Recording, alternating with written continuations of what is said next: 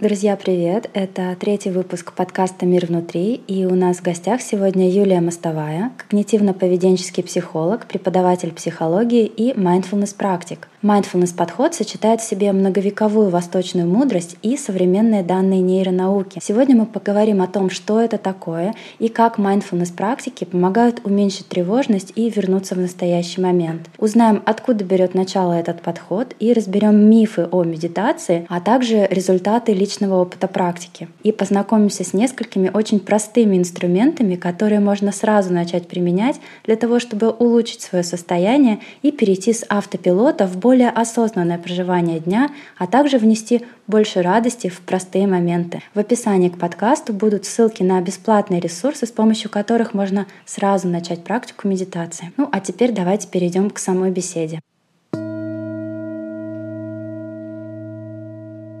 Юля, привет. Привет. Спасибо большое, что согласилась поучаствовать в подкасте. С огромным удовольствием. Я надеюсь, что наша беседа получится полезной содержательной. Можно сразу начать с понятия mindfulness. Расскажи, пожалуйста, что это такое и зачем это нужно. Хорошо. Mindfulness на самом деле довольно сложным, кажется, для русскоговорящей аудитории. И я часто получаю переспрашивания такие, что mindfulness, что это такое? Почему возникли затруднения для русского языка? Потому что mindfulness невозможно перевести на русский как-то однозначно. Можно перевести как внимательность, можно как э, памятливость, осознанность. Поэтому мы стараемся оставить вот это название mindfulness, чтобы было понятно, о чем речь. Но определяем это слово как научно обоснованный метод умственной тренировки с помощью медитативных техник или практик. Простыми словами, это эффективный способ прокачки навыка осознанности. Он помогает нейтрализовать стресс, повысить эмоциональный интеллект, понимание эмоций внутри себя, в других людях и некую жизнестойкость обрести. Это как раз очень актуально сейчас. Многих интересует тема того, как снять тревожность. То есть я понимаю, что практика mindfulness медитации, она как раз может стать хорошим помощником в том, чтобы снять это состояние тревожности или как-то его облегчить. Да, я сегодня расскажу, откуда вообще появился этот подход mindfulness, почему именно так, а не просто медитация. Но в целом, конечно же, любые практики осознанности, популярные сейчас по всему миру, они возникли в ответ на вызовы современности. Мы сейчас живем в огромном потоке информации, в том числе информации очень много негативной, много информационного мусора. Современному человеку приходится очень избирательно уметь концентрироваться на нужном, отсекать то, что ему не нужно или вредно, да, даже просто отключаться от каких-то внешних раздражителей, чтобы вернуться к своему я, своему истинному самочувствию. Что еще очень важно, что мы живем в век стресса. Каждый день сталкиваемся с определенным потоком задач. И если раньше в прежние времена режим был достаточно спокойный, и люди сталкивались со стрессом, но они успевали эти стрессы закрывать. Сейчас же у современного человека нависает очень много-много разных стрессоров. Мы в очередной раз столкнулись, например, с пандемией, которая раз и закрыли все, да, раз и мы столкнулись с опасностью вообще для жизни, и надо как-то с этим справляться, надо что-то делать. Конечно же, в ответ на все эти вызовы приходят э, практики медитации, осознанности, которые позволяют человеку находить находить внутреннюю опору, внутреннюю сторону защиты от этого всего внешнего, ну и в том числе оставаться самим собой, не закрываться броней, а все-таки продолжать жить открыто, проживать как позитивное, так и негативное в своей жизни. Звучит как очень-очень ценный и актуальный сейчас инструмент, практика, которая может быть полезна очень многим людям. Расскажи, пожалуйста, про центр, где ты проходишь обучение, про истоки вообще этого течения mindfulness?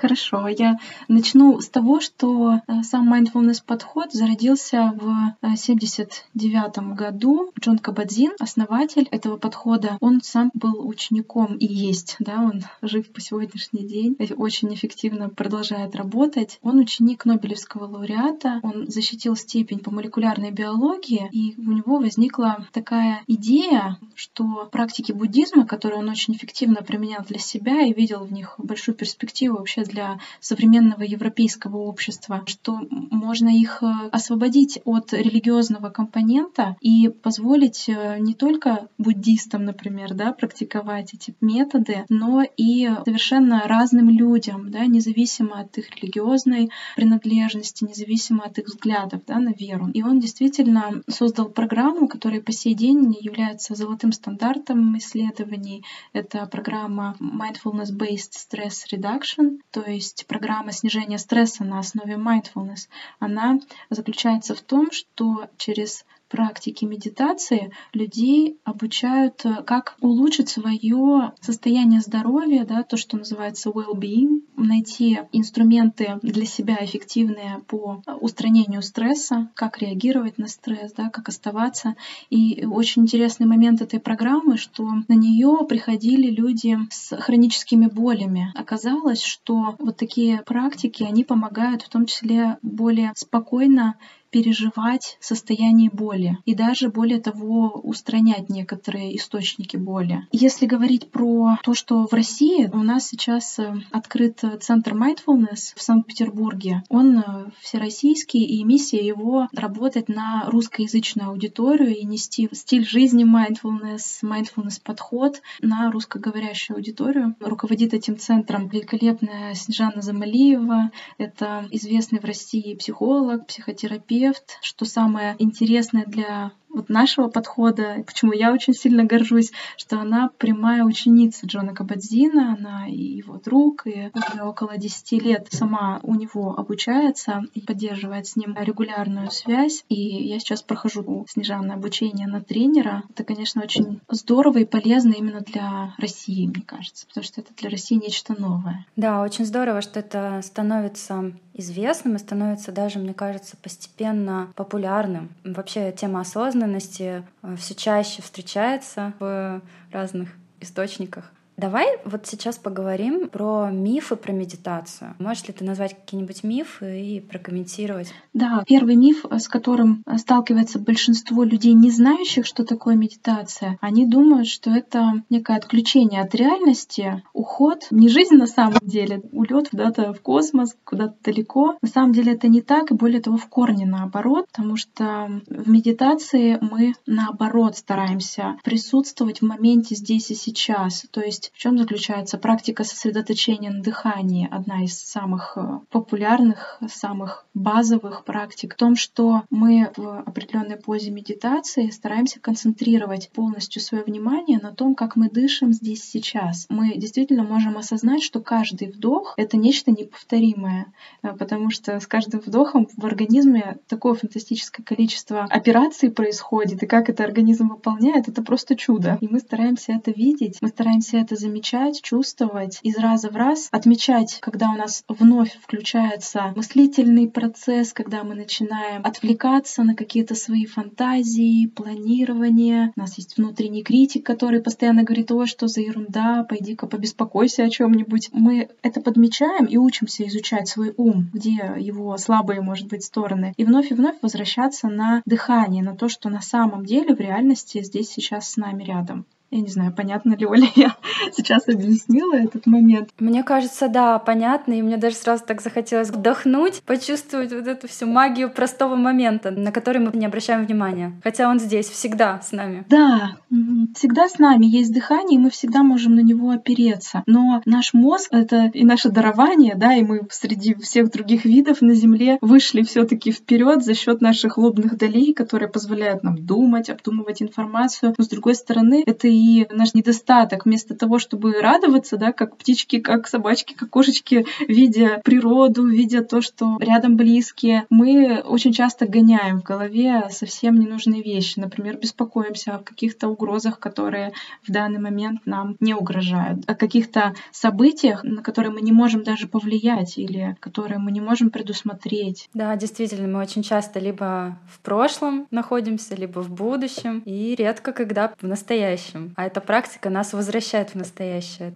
Есть ли еще какие-то мифы? Да, мифы еще такие, что практика медитации это что-то очень сложное, то, чему нужно учиться годами. Сразу же представляются буддийские монахи где-то да, на Тибете. Времени совсем нужно немного. И, к примеру, курсы Джона Кабадзина занимают 8 недель. 8 недель регулярной ежедневной практики помогают достаточно стойко изменить собственные взгляды, привычки, сформировать свое умение медитировать, свое умение использовать медитацию для себя. Курс Снежаны Замалиевой Be Mindful, ее авторский, написанный именно под русскоязычную аудиторию, он занимает 6 недель, который любой абсолютно человек, любой бизнесмен, врач, кто угодно, да, педагог может для себя взять нужные практики и потренироваться под руководством тренера и постепенно их а, начать использовать вот в те моменты, которые для него важны. Еще момент из мифов, да, из заблуждений, что медитация направлена на то, чтобы полностью избавить человека от мыслей, что мы вот будем медитировать и перестанем думать. На самом деле, конечно же, когда ты ночью, например, не можешь уснуть, это было бы полезно, да, полностью избавиться от мыслей. Но mindfulness скорее направлена на то, чтобы, во-первых, принимать все, что приходит в твою голову, и с другой стороны осознавать, что твои мысли — это далеко не ты сам. Твои мысли — это нечто, что происходит да, внутри тебя, но ты точно так же можешь управлять этим, а не поддаваться на крючок. Как если бы мысли были и лошадью, если лошадь не объезжена, она тебя несет куда-то, а если ты все-таки ей управляешь, то ты контролируешь, да, куда она едет. То есть наша задача научиться просто отслеживать, куда уходят мысли и вовремя их направлять в нужное русло. Очень наглядно наглядная метафора. Мы часто думаем, что каждая мысль — это мы сами, и мы с ней соединяемся, уплываем за ней куда-нибудь. Да, особенно в стрессе, когда мы подключаемся к сильным эмоциям, мы особенно подвержены. У нас включаются такие более древние структуры, которые отвечают за развитие стрессовой реакции, и мы поддаемся этому, и мы как бы уже летим на этом коне, он скачет куда хочет, и мы уже беспокоимся не о конкретной ситуации, что вот здесь сейчас, ну как с коронавирусом сейчас, что я здесь и сейчас могу деньги какие-то потерять, а я еще и предвижу крах в будущем и так далее. То есть наш ум, он любит подкидывать всегда новые и новые темы для размышления, отвлекает. Да, а тут мы можем наконец-то с помощью практики медитации начать этим всем больше управлять, да, по своему желанию. Может быть, еще нам стоит затронуть тему опыта. Вот как у тебя происходило обучение медитации в том плане, сразу ли стало получаться, легко ли это? Были ли у тебя какие-то ситуации, где ты увидела наглядно, что произошло какое-то изменение в твоем образе мышления? На самом деле очень интересно вспоминать и обдумывать, а как это у меня происходило. То сейчас это уже кажется такой неотъемлемой частью жизни. В действительности я вспоминаю сейчас, что два года назад, когда я еще только услышала слово mindfulness и познакомилась с тем, что это такое, на выступлении Снежаны, я достаточно такой тревожный человек была, несмотря на то, что психологическое образование есть. Но, как говорится, помогать другим — это не значит, что ты хорошо помогаешь себе. Я сейчас понимаю, что любая ситуация, она меня могла вогнать достаточно в серьезное состояние тревоги. Что-то не получается, что-то не так складывается. Первый бенефит, который я получила, когда начала практиковать, я поняла, ах, оказывается, вот эти мои мысли, которые всплывают в голове, что у меня что-то не получается, что все идет не так, что это не объективная реальность, которая со мной происходит, а на самом деле только-только вот мои тревожные мысли, которые приходят, наверное, миллионам людей вокруг меня, точно так же, как и мне. Просто вопрос в том, как я буду на них реагировать, как я захочу на них ответить. Вот это было мое первое замечание и инсайт. Затем я уже устойчиво как-то начала осваивать эти практики, и мне интересно было подмечать, что ты уже не так сильно, к примеру, отвлекаешься на смс на какие-то вещи, которые приходят к тебе по ходу работы или, например, чтение книги. Ты замечаешь, что ты можешь отвлечься да, на телевизор, на звонок, но ты при этом можешь выдержать эту паузу. Хочу я сейчас это делать или не хочу? Ты контролируешь отвлечение, а не они тебя. Вот это было второй такой момент важный. Еще, если вот сейчас уместно, это я расскажу такой опыт. Он, он был связан с очень неприятным событием. Я как-то попала в аварию и ехала домой на автобусе, и получилось, что автобус сбил совершенно по вине пострадавшего человека, сбил человека и насмерть. И я помню, что я столкнулась с ситуацией, когда автобус летит навстречу, я уже сползаю с сиденья, не могу держаться, и это, конечно же, было очень стрессово и шоково. И первая реакция была выйти, понять, что вот лежит мертвое тело, я вроде цела, кости целы. Реакция психики как бы запечатать это все и просто пойти отсюда подальше. И очень часто в стрессовых ситуациях, я сейчас понимаю, мы подавляем реакцию. Мы, мы говорим, о, все окей, мне надо как-то сейчас просто справиться и пойти дальше. Но на самом деле в этот момент мы забываем прожить эмоцию, мы забываем дать возможность телу выразить вот этот стресс, отпустить его, а не засесть где-то в душе, засесть где-то в теле в виде напряжения того же, да, определенного стресса именно на уровне тела. И тогда я, когда вышла, прошла минут, наверное, пять, я начала использовать практику. Одна из практик называется «Забота о себе», в которой необходимо представить на своем месте в стрессовой ситуации другого человека, которого ты любишь, и попробовать оказать ему нужную поддержку, ну, чтобы ты сказал своему лучшему другу, да, в этой ситуации, как бы ты его поддержал. И я поняла, что я бы своему лучшему другу ты совсем по-другому сейчас поддержала, вместо того, чтобы говорить, все с тобой нормально, иди давай домой. Вот когда я это все проделала, я поняла, что такие разительные эмоции идут по сравнению с тем, как в начале, да, первая автоматическая реакция, что и эмоций много, и очень жаль этого погибшего человека, и очень жаль себя, что попала в такую ситуацию. И там пошли и слезы, и желание, чтобы кто-то был рядом в этот момент. И, в общем-то, и оказание поддержки себе, да, сказав, что да, это очень все сложно, и это, правда, ситуация не из простых. И вот это помогает как раз-таки открыть новые ресурсы и прожить это, и оставить это там, в прошлом, а не тащить это дальше в виде стресса, потом срываться на других, страдать и так далее. И не понимать, почему ты себя потом чувствуешь плохо. Потому что такие серьезные вещи, впечатления, они остаются, да, прямо в теле, в виде каких-то блоков и зажимах, и все равно когда-нибудь проявятся. Они обязательно проявятся, да, и это будет стресс, который ты, возможно, даже не поймешь, откуда взялся. То есть эта практика помогает э, в разных ситуациях, даже вот э, как в этом примере очень тяжелая такая ситуация, помогает нам отследить этот момент и дать правильное проживание своим эмоциям. Да, и остаться открытым, остаться открытым даже негативному опыту. Мы намного быстрее как бы вылезаем из ямы трудностей, когда мы даем им просто быть в нашей жизни и признаем их, а не пытаемся от них защищаться как-то, закрывать на них глаза и так далее.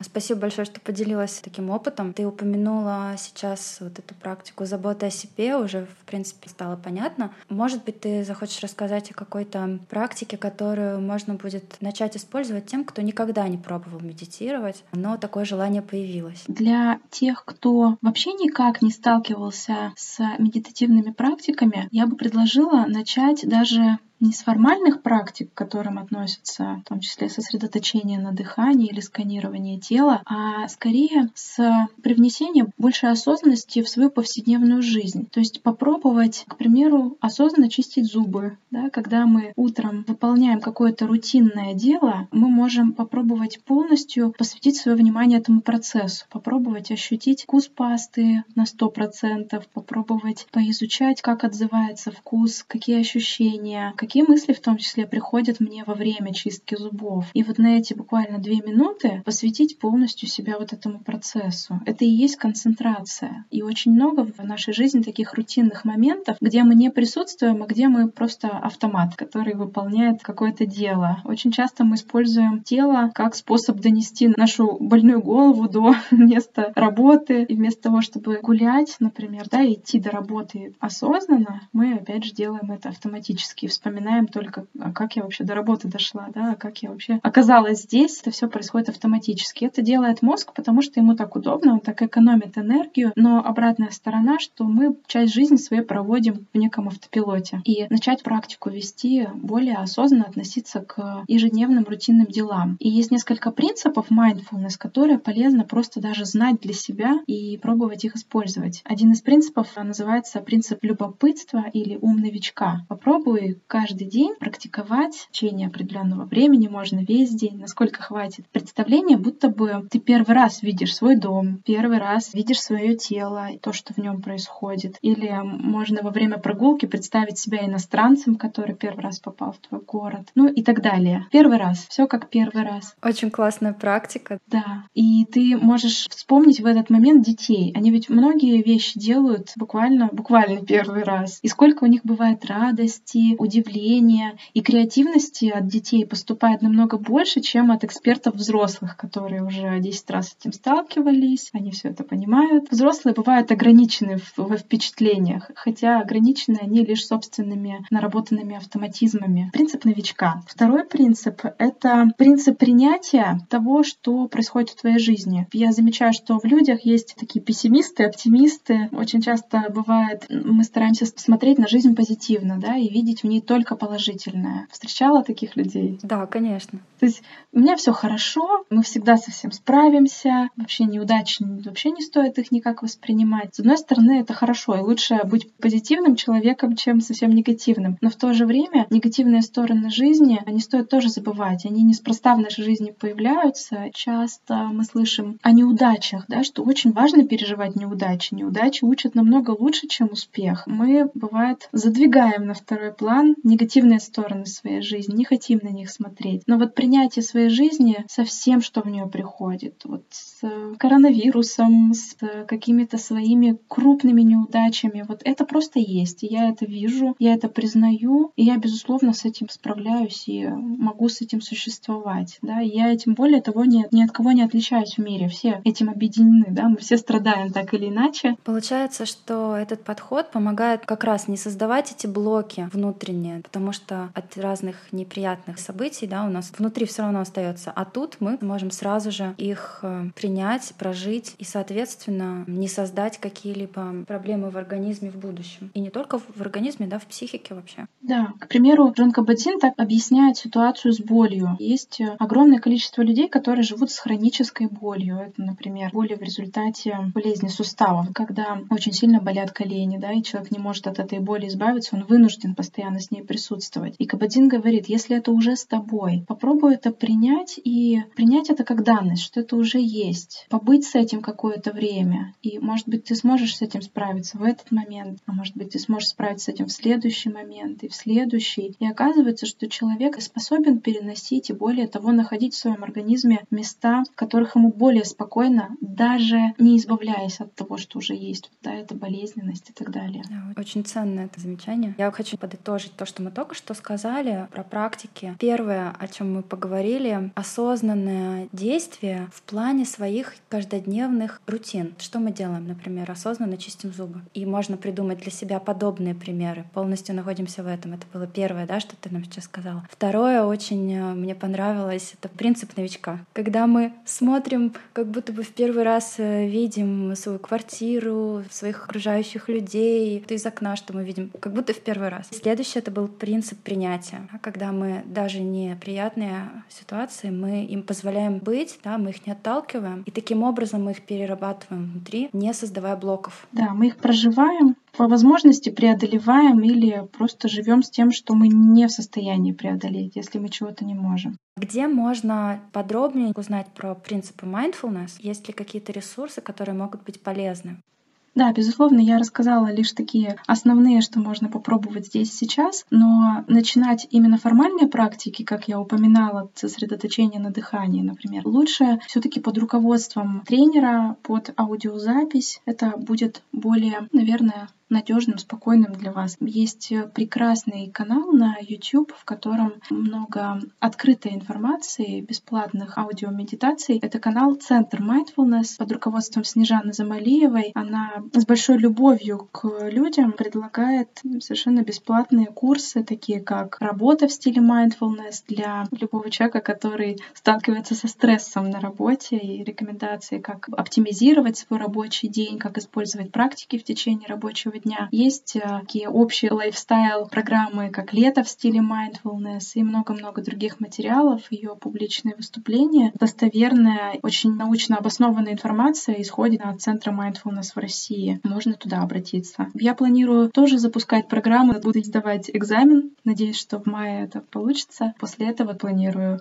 нести это больше людям. Сейчас больше практикую для себя. Угу, здорово. Ты упоминала, что есть формальные практики, И есть еще неформальные. Формальные это как раз-таки, когда мы сидим и что-то делаем, да, в позе для медитации. И есть неформальные, такие как осознанная чистка зубов или осознанное общение. Огромное количество вариантов. Э, Все зависит от собственного творчества, фантазии, вот, что тебе хочется осознанно сделать. Кстати, одна из интересных неформальных практик это осознанная еда, осознанное употребление пищи. Попробовать в течение пары минут перед э, едой начать с того, чтобы полностью изучить безоценочно то, что перед тобой на тарелке, как это пахнет, как это выглядит, как это ощущается. И медленно-медленно съесть кусочек, ощутить, как он у тебя в желудке отзывается, да, насколько ты хочешь или не хочешь это, да, свой ответ организма. Полностью поприсутствовать в моменте употребления этой пищи. Это уже очень, кстати, хороший, дает результат в плане контроля еды, контроля съеденного, к примеру, потому что ты возвращаешь обратную связь с организмом, со своим телом, слушаешь его. И так, может быть, э, можно избежать каких-то не очень полезных да, продуктов, которые вроде как бы хочется, да, мы же не полезный продукт едим скорее по привычке, уж точно неосознанному варианту. Это просто либо самое легкое, самое первое, что приходит э, под руку, либо вообще мы стараемся заесть э, свои эмоции или свое беспокойство, стресс и так далее. Осознанная еда, она помогает э, получить ответ от организма, хочу я это на самом деле есть или не хочу. И есть, когда ты действительно голоден, и не есть, если тебе нужно что-то другое сейчас. Может быть, тебе стоит просто пойти отдохнуть, да, если у тебя стресс, или если у тебя какое-то плохое эмоциональное состояние, то уж точно не лучший вариант его заедать сейчас. И точно, иногда мы путаем, хотим мы есть, или, может быть, просто жажда, да, хочется воды попить. Это отличный способ потренировать mindfulness, да, осознанность. Есть даже, кстати, программка на английском языке. Ее можно скачать в Apple Store. It Right Now называется. Там э, создатель,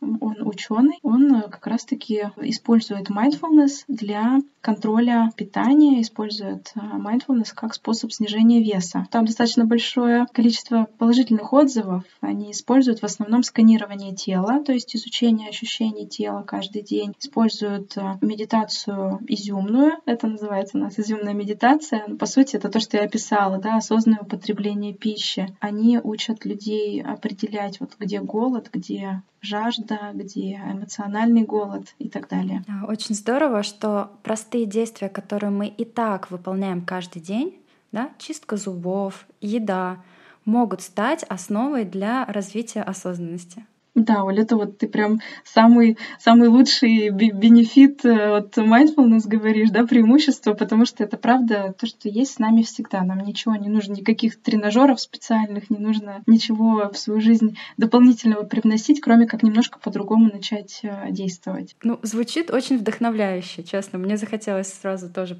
осознанно чистить зубы и осознанно есть, попробовать эти способы. Я очень рада, что тебя это отзывается. Я надеюсь, что нашим слушателям тоже захочется попробовать, потому что звучит это действительно просто, а пользы от этого может быть столько, что мы даже себе сейчас не представляем полностью, насколько это может быть полезно для нашего сознания, потому что мы привыкли к гигиене обычной, там, гигиене тела. Мы чистим зубы. Ну, мы также должны заниматься гигиеной нашего сознания. Да, еще одна аналогия — это поход в тренажерный зал. Мы многие занимаемся физкультурой, ходим в тренажерный зал и понимаем, что очень важно поддерживать состояние мышц, да, кардио, нагрузку давать телу, но при этом мозг мы редко как-то осознанно тренируем, да, помимо просто работы, но как мы тренируем нашу стрессоустойчивость, как мы тренируем нашу эмоциональную устойчивость. Вот, вот это большой вопрос. Mindfulness тренировки, они очень схожи с тем, как мы действуем в тренажерном зале. Мы как бы накачиваем умственную мышцу. Пока мы ее тренируем, она успешно функционирует. Как только мы перестаем это делать, да, то реакция угасает, и мы становимся более подвержены как бы реактивности, более подвержены на автоматическое реагирование на события окружающего мира. Юля, спасибо большое. Мы сегодня затронули несколько очень важных тем. Ты нам дала классные практики, очень простые и которые, правда, применимые Да? Самое главное, как обычно, это начать их применять. Я знаю, что ты сейчас планируешь давать много информации разной, более подробной на своей странице в Инстаграме, поэтому я обязательно в описании подкаста добавлю эту информацию, чтобы наши слушатели могли подписаться на твою страницу и получать полезные лайфхаки по поводу mindfulness, по поводу осознанности. Да, да Оль, огромное тебе спасибо, что ты меня пригласила. Мне вообще очень приятно, что у людей в нашей стране, да, у русскоязычных людей все более и более повышается интерес к таким практикам осознанности. И я думаю, что каждому полезно хотя бы для себя попробовать. И если это приносит кому-то облегчение, так же, как мне, то я с огромным удовольствием готова делиться и делиться, и что-то новое придумывать. И буду рада, если кому-то потребуется такая помощь, или кому-то будет э, интересно поучаствовать в таких мероприятиях. Да, также я в описании добавлю ссылки на те ресурсы, про которые ты говорила, с бесплатными курсами по медитации. Поэтому все, кто хочет именно начать медитировать, могут э, пройти по этим ссылкам под аудиозапись, попробовать и также включить в свою обычную жизнь те практики, про которые мы сегодня говорили. Рутинные действия, которые мы выполняем осознанно, принцип новичка, принцип принятия. Очень надеюсь, что это будет полезно тем, кто прослушал нашу аудиозапись. Если вам эта тема интересна, переходите и послушайте еще предыдущий подкаст. Он тоже на тему осознанности. Там мы разговариваем про практику стоп, как словить момент, когда мы эту осознанность теряем в эмоциях, например. Там подробнее об этом рассказано. Спасибо еще раз, Юля. Очень рада, что у нас получилась сегодняшняя запись. И до новых встреч. Всем пока. До новых встреч. Пока-пока.